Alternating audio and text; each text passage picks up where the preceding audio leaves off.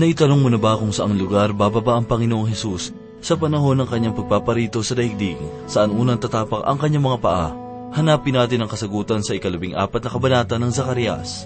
Una hanggang ikaapat na talata at ito po ang mensaheng ating pagbubulay-bulayan sa oras na ito dito lamang po sa ating programang Ang Paglalakbay. Sa paglipas ng oras, dumarating ng bukas, at si Kristo ay may lugod na kukunin niya tayong tinubos.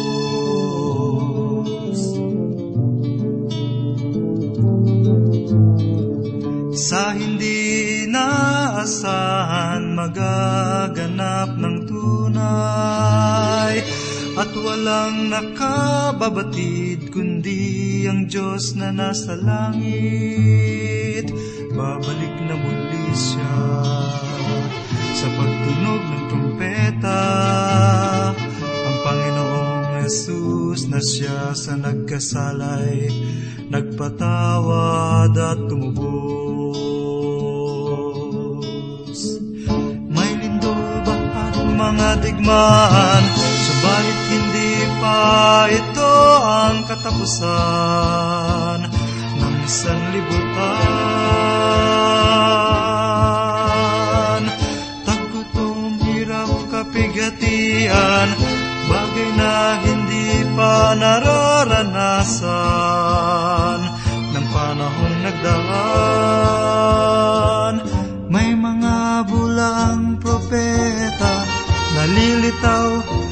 at ililigaw ang iba. Ilalayo sa Kanya. Babalik na muli siya. Sa pagtunog ng trumpeta Ang Panginoong Yesus na siya sa nagkasalay Nagpatawad at tumubos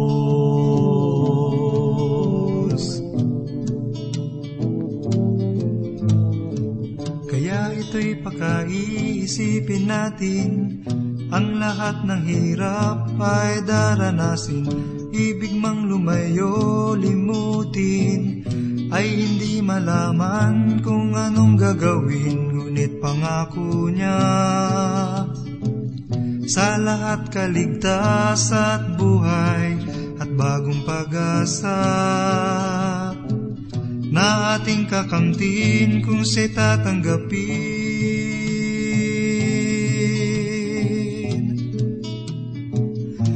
Siya'y tatanggapin.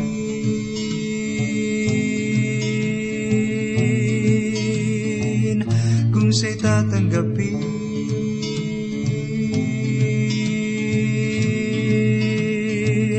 Kung siya'y tatanggapin.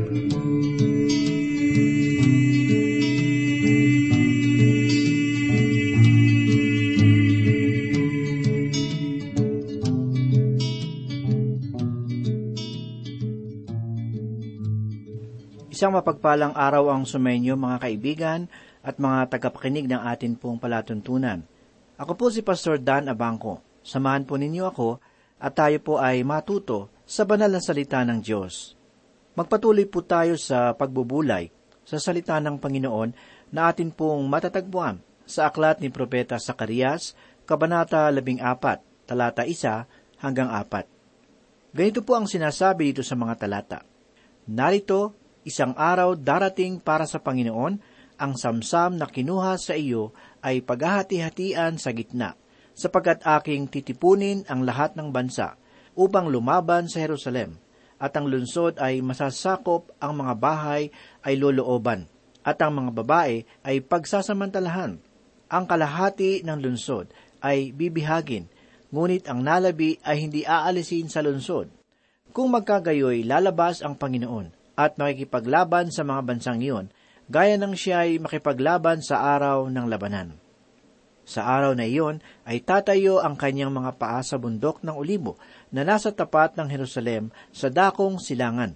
At ang bundok ng mga olibo ay mahahati sa gitna niya, sa silangan hanggang sa kanluran, sa pamamagitan ng napakalawak na libis. Ang kalahati ng bundok ay malilipat sa dakong hilaga, at ang kalahati ay sa dakong timog. Narito po tayong muli sa isang kahangahangang pahayag ng mga magaganap sa darating na panahon. Matutuklasan po natin na ang unang tatlong talata ay tumutukoy sa huling pagsakop sa bayan ng Israel. At ang mga sumusunod na talatang apat hanggang pito ay tumutukoy sa pagbabalik ng tagapagligtas. Ito ay makikita nating lahat sa iba pang mga kabanata ng Sakarias. Tungkol sa panahon ng matinding paghihirap at sa pagsakop sa bayan ng Jerusalem, ang isang mahalagang bagay sa ibang mga talata ay ang pagbibigay diin sa huling bahagi ng paghihirap at sa pagliligtas na dumating at si Sakarias ay nagpapahayag sa mga tao upang palakasin ang kanilang loob. Ngunit dito ay makikita po natin kung gaano kalunos-lunos ang mga magaganap sa araw ng Panginoon. Ang bagay na sinasabi ni Propeta Sakarias sa araw ng Panginoon ay hindi liwanag kundi kadiliman. Ito'y magsisimula sa kadiliman. Ang kawalang pag-asa at kahirapan na daranasin ng mga taong ito ay mahirap maunawaan. Sinabi po ni Propeta Sakarias, narito, isang araw ang darating para sa Panginoon. Ang talatang ito ay tumutukoy sa magaganap sa hinaharap matapos na ang iglesia o ang simbahan ay alisin kung ang Antikristo ay dumating sa dakilang kahirapan. Kahit na ang mundo man ay maniwala sa kanyang paghahari sa loob ng isang libong taong kapayapaan, walang sinumang pinuno ang makapagpapatupad ng isang libong taong kapayapaan kundi si Yesu Kristo lamang. Ang pinakabuod ng talatang ito ay ang pagdating at pananahan mismo ng Panginoong Heso Kristo. Ngunit, bago ito maganap at matupad, kailangan munang ang mundo ay makaranas ng matinding kahirapan at kapighatian kagaya ng isang babaeng manganganak. Marahil ito ay panahon na kailangang lantayin ang pananampalataya at buhay ng bayan ng Diyos bilang paghahanda sa araw ng Panginoon. Sa sali ni Dr. Anger, kanyang sinabi, Narito isang araw ang darating, ang araw ng Panginoon, ang samsam na kinuha sa iyo ay paghahati-hatian sa gitna mo. Ang Jerusalem ay bibihagin muli ng kanyang mga kaaway, at ito ay ang huling pagsakop. Ang pahayag na ito ay magaganap bilang katuparan ng sumpa na igagawad ng Diyos sa Israel bunga ng kanilang pagsuway. Sinasabi sa aklat ng Deuteronomio, Kabanatang 11, talatang 26 hanggang 28 ang ganito. Inilalagay ko sa harapan ninyo sa araw na ito ang pagpapala kung inyong diringgin ang mga utos ng Panginoon ninyong Diyos na aking iniutos sa inyo sa araw na ito at ang sumpa kung hindi ninyo diringgin ang mga utos ng Panginoon ninyong Diyos, kundi lilihi sa daan na aking iniuutos sa inyo sa araw na ito, upang sumunod sa ibang mga Diyos na hindi ninyo nakikilala. Pakinggan naman po natin ang sinasabi sa Kabanatang 14, talatang ikalawa. Sapagkat aking titipunin ang lahat ng bansa upang lumaban sa Jerusalem, at ang lunsod ay masasakop, ang mga bahay ay lolooban, at ang mga babae ay pagsasamantalahan. Ang kalahati ng lungsod ay bibihagin, ngunit ang nalabi sa bayan ay hindi aalisin sa lungsod. Ang huling pagsakop sa Jerusalem, at ito ay hindi magandang pangitain. Ang lungsod ay binihag ng kaaway, at nang ipahayag ni Sakarias ang tungkol sa mga salitang lahat ng bansa, ito'y tumutukoy na ang bawat bansa ay may bahagi dito maaaring maitunong natin kung papaano ito. Ito ay gaya din ng mga nagkakaisang bansa o United Nations. Sa panahong ito, mayroon tayong mga hukbong sandatahan na nagkakaisang bansa sa Israel. Ang mga kawal ay nagmula sa iba't ibang bansa at sila ay nagsisilbing instrumento upang mapanatili ang kapayapaan. Ngunit iba ang magiging kalagayan sa darating na panahon – ang mga kawal ay magmumula sa iba't ibang mga bansa at kanilang lulupigin ang lungsod ng Jerusalem. Ang pangitain tungkol sa mga nagkakaisang bansa na lalaban sa lungsod ng Jerusalem ay maaaring katulad ng nabanggit sa aklat ng pahayag sa Kabanata 16, talata 16 hanggang 21. Ganito po ang sinasabi. At tinipon ng mga espiritu ang mga hari sa dakong tinatawag na Armageddon sa wikang Hebreyo. Ibinuhos ng ikapitong anghel ang laman ng lawak niyang mangkok sa himpapawid. May nagsalita ng malakas mula sa trono sa templo. Naganap na, kumidlat, kumulog, at lumindol ng napakalakas. Ito ang pinakamalakas na lindol sa buong kasaysayan ng sangkatauhan. Talagang napakalakas, nahati sa tatlong bahagi ang malaking lunsod at nawasak ang lahat ng lunsod sa buong daigdig. Hindi nakaligtas sa parusa ng Diyos ang tanyag na Babilonya. Pinainom ito ng alak ng kanyang matinding puot. Napawi ang lahat ng pulo. Gumuho ang lahat ng bundok umulan ng malaking tipak ng yelo na tumitimbang ng halos limampung kilo ang bawat isa, at nabagsakan ang mga tao, at nilait nila ang Diyos dahil dito. Nakapangingilabot ang salot na ito. Muli, sinabi ni Dr. Anger sa kanyang salid na ito ay isang napakalungkot na kalagayan. Ang lungsod ay masasakop, ang mga bahay ay lolooban, at ang mga babae ay pagsasamantalahan ang kalahati ng lungsod ay bibihagin, ngunit ang nalabi sa bayan ay hindi aalisin sa lungsod. Maaaring ang iba ay makaligtas. May mga naniniwala na ang lungsod ng Petra ay kanilang pupuntahan upang mapagtaguan. Gayun din ang Masada na kung saan ang mga Hudyo ay nagtago sa panahon ng pananakop ni Tito noong taong pitumpu. Gayun nga lamang, ang Masada ay lugar na madalas patamaan ng eroplanong pambomba. Naniniwala ako na ang mabatong lugar ng Petra ang siyang lugar na kanilang pagtataguan. Ito ay isang napakalungkot na pangyayari na ipinahayag sa pamamagitan ni Propeta Sakarias. Ang lungsod ay masasakop, ang mga bahay ay lolooban, at ang mga babae ay pagsasamantalahan. Ito ang tatlong bagay na binanggit ni Propeta Sakarias.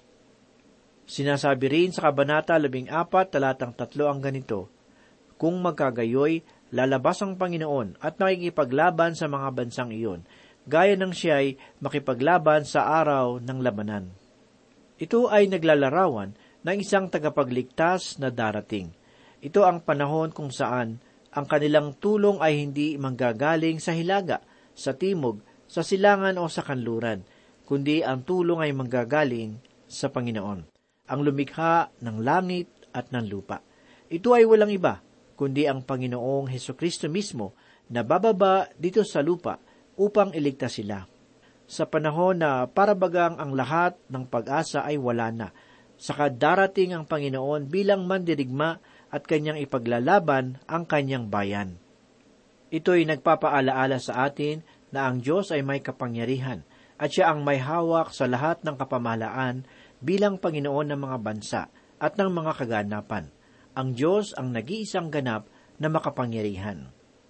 Sa Kabanata 14, talatang 4, ay ganito po ang pahayag ni Propeta Sakarias. Sa araw na iyon, ay tatayo ang kanyang mga paa sa bundok ng mga olibo na nasa tapat ng Jerusalem sa dakong silangan, at ang bundok ng mga olibo ay mahahati sa gitna niya sa silangan hanggang sa kanluran sa pamamagitan ng malawak na libis ang kalahati ng bundok ay malilipat sa dakong hilaga at ang kalahati ay sa dakong timog. Ang kalahati ng bundok ay malilipat sa dakong hilaga at ang kalahati ay sa dakong timog.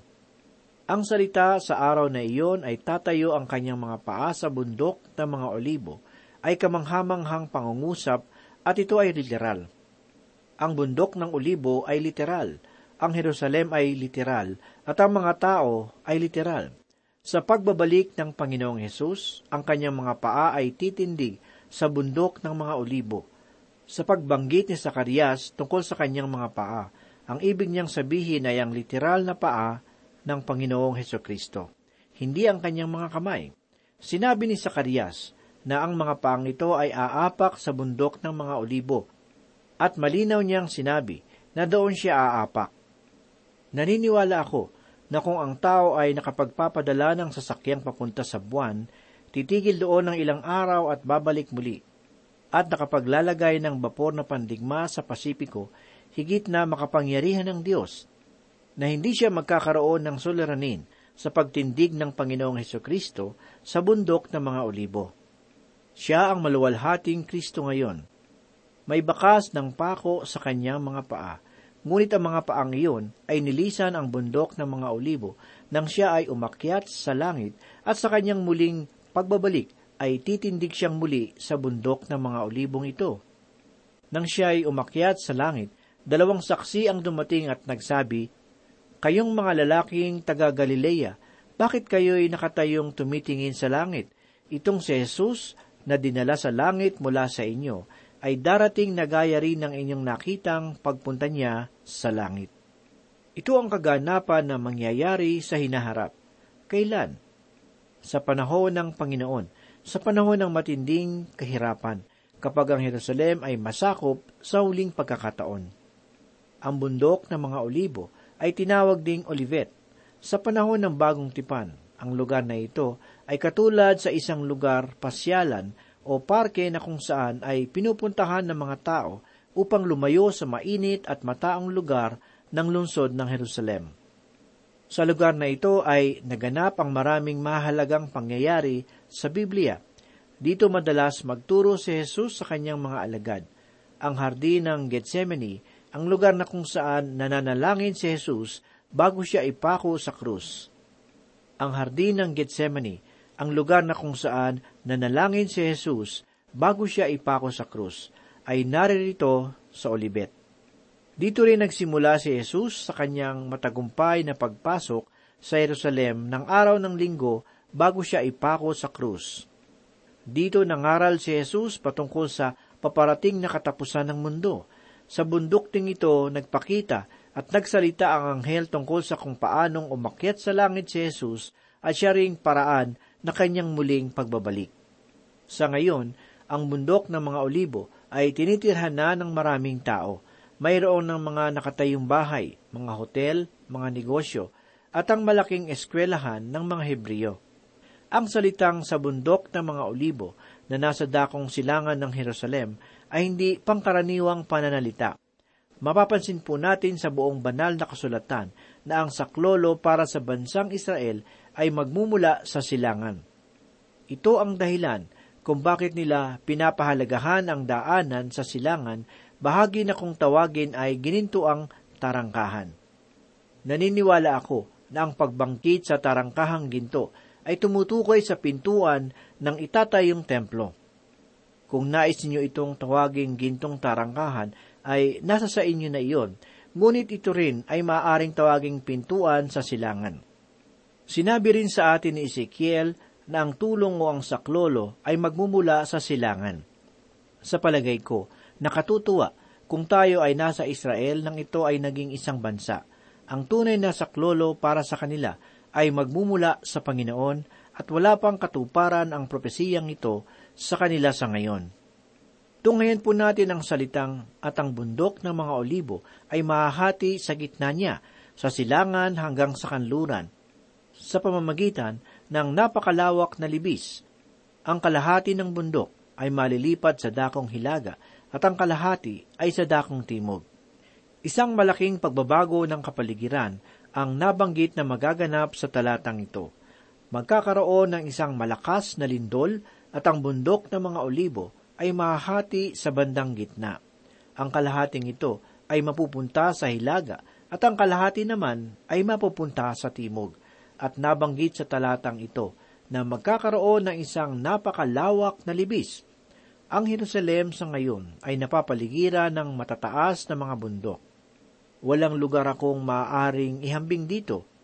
Sa ang dako ka man pumunta, ito ay napapaligiran ng matatarik na mga bundok mayroon din ditong naglalakihang mga bato. Tunay na sa ating panahon at pamumuhay sa ngayon, tayo ay nakakaranas ng kahirapan, kapighatian at pakikidigma.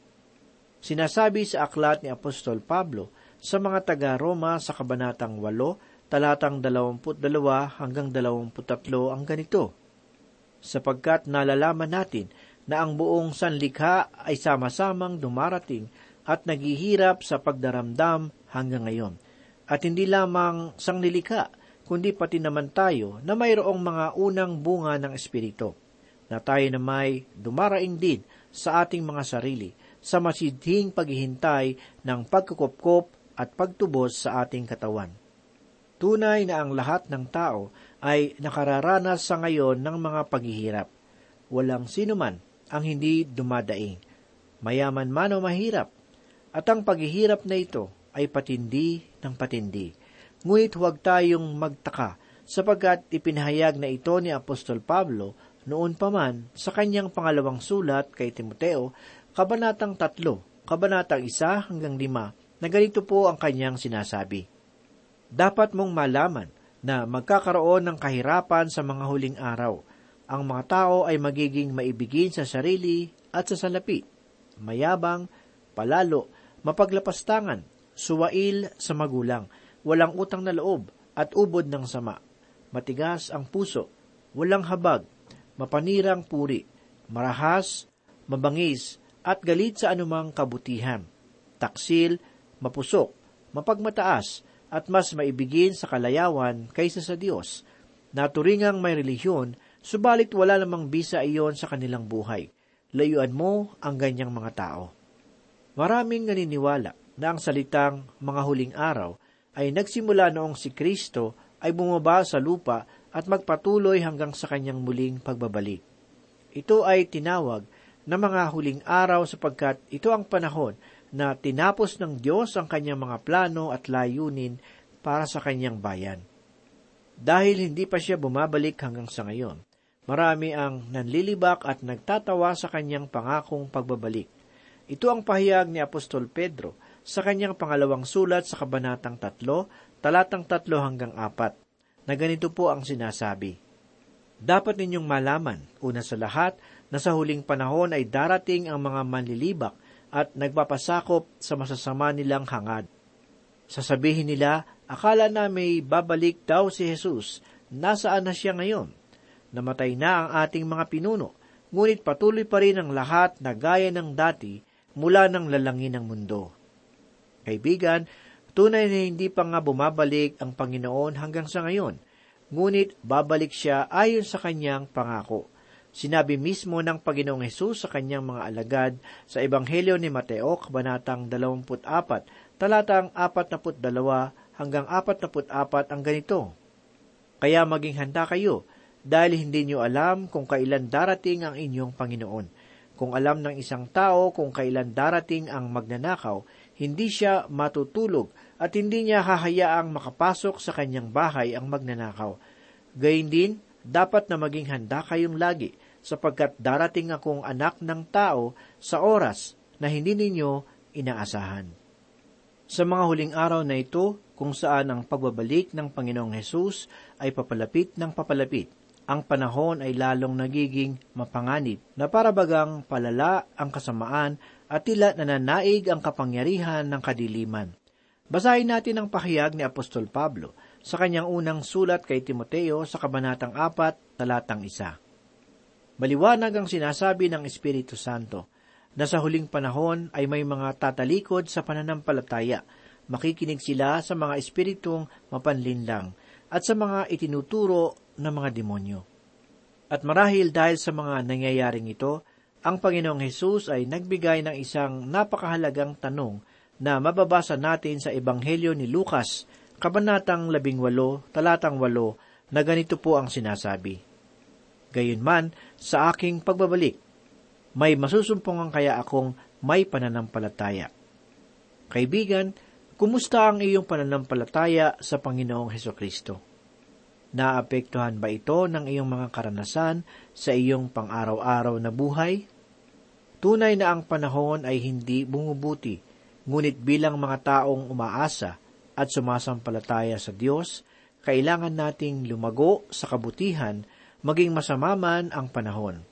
Kailangan nating humiwalay sa mga bagay na masama at mali, at ituon natin ang ating mga sarili sa mga bagay na mabuti at totoo, at magpatuloy na mag-aral sa salita ng Diyos upang tayo ay magkaroon ng kalakasan na makapamuhay at makapaglingkod, maging mahirap man ang ating kalagayan sa mga huling araw. Katulad ng pahayag ni Sakarias, na sa panahon na halos wala na ang ating pag-asa, ay doon darating ang makapangyarihang Diyos upang siya mismo ang magtanggol at mangalaga sa atin bilang kanyang mga anak. Manalangin po tayo. Dakilang Ama, salamat po sa inyong patuloy na pagkalinga sa amin. Salamat sa inyong mga salita na nagbibigay tanglaw sa aming paglalakbay sa buhay na ito. Tunay na walang sino man sa amin ang hindi nakakaranas sa mga pagsubok at suliranin. Ang aming mundo ay puno ng kapighatian na nagdudulot ng kapaguran sa amin. Ngunit salamat sa inyong paalaala, sa inyong mga salita na ikaw pa rin ang Diyos ang may kontrol sa aming kalagayan, ang lumikha ng langit at lupa. Ikaw ang makapangyarihang Diyos at Panginoon ng mga bansa. Ama, tunghayan mo po ang mga nakikinig sa oras na ito. Alam mo ang kanilang mga kalagayan at nararanasan. Dalayin ko po ang iyong banal na espiritu ang siyang dumalaw at tumanglaw sa kanilang kalagayan. Madama nawa nila ang inyong pagmamahal at pagpapagaling at ang inyong saklolo. Tulungan mo silang masumpungan ka at kilalanin ka bilang tagapagligtas na magpapalaya sa kanila. Dalangin ko rin na isuko nila ang kanilang buhay sa iyo at tanggapin ka bilang Panginoon upang makapamuhay sila ng naaayon sa iyong banal na kalooban. Ito po ang aming samot dalangin sa pangalan ni Jesus.